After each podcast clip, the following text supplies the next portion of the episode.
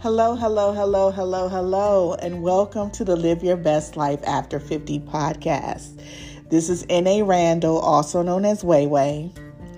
And the last time we were here, we talked about imagining yourself how you want to be and believing you could be that person.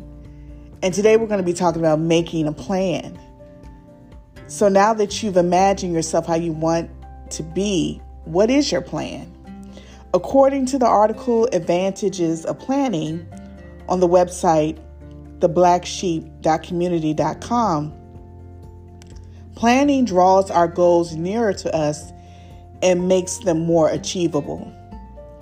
So write down your plan and identify one step that you can take to help you accomplish what you want to achieve. For instance, I want to be a professional screenwriter. My plan is to rewrite my TV pilot and to start shopping it.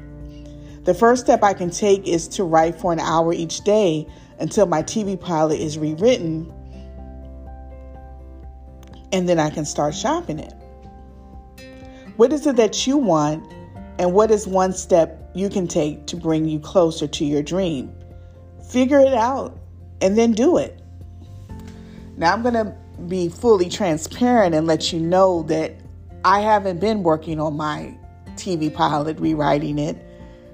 I've actually been working on this book, the ebook about living your best life after 50. It's called 50 Ways to Get That 50 Plus Glow, How to Live Your Best Life After 50. It will be available May 17th, which is my mother's birthday.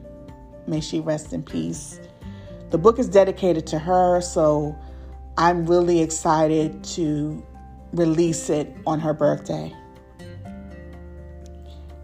And so I'd like to leave you with a quote from Misty Copeland.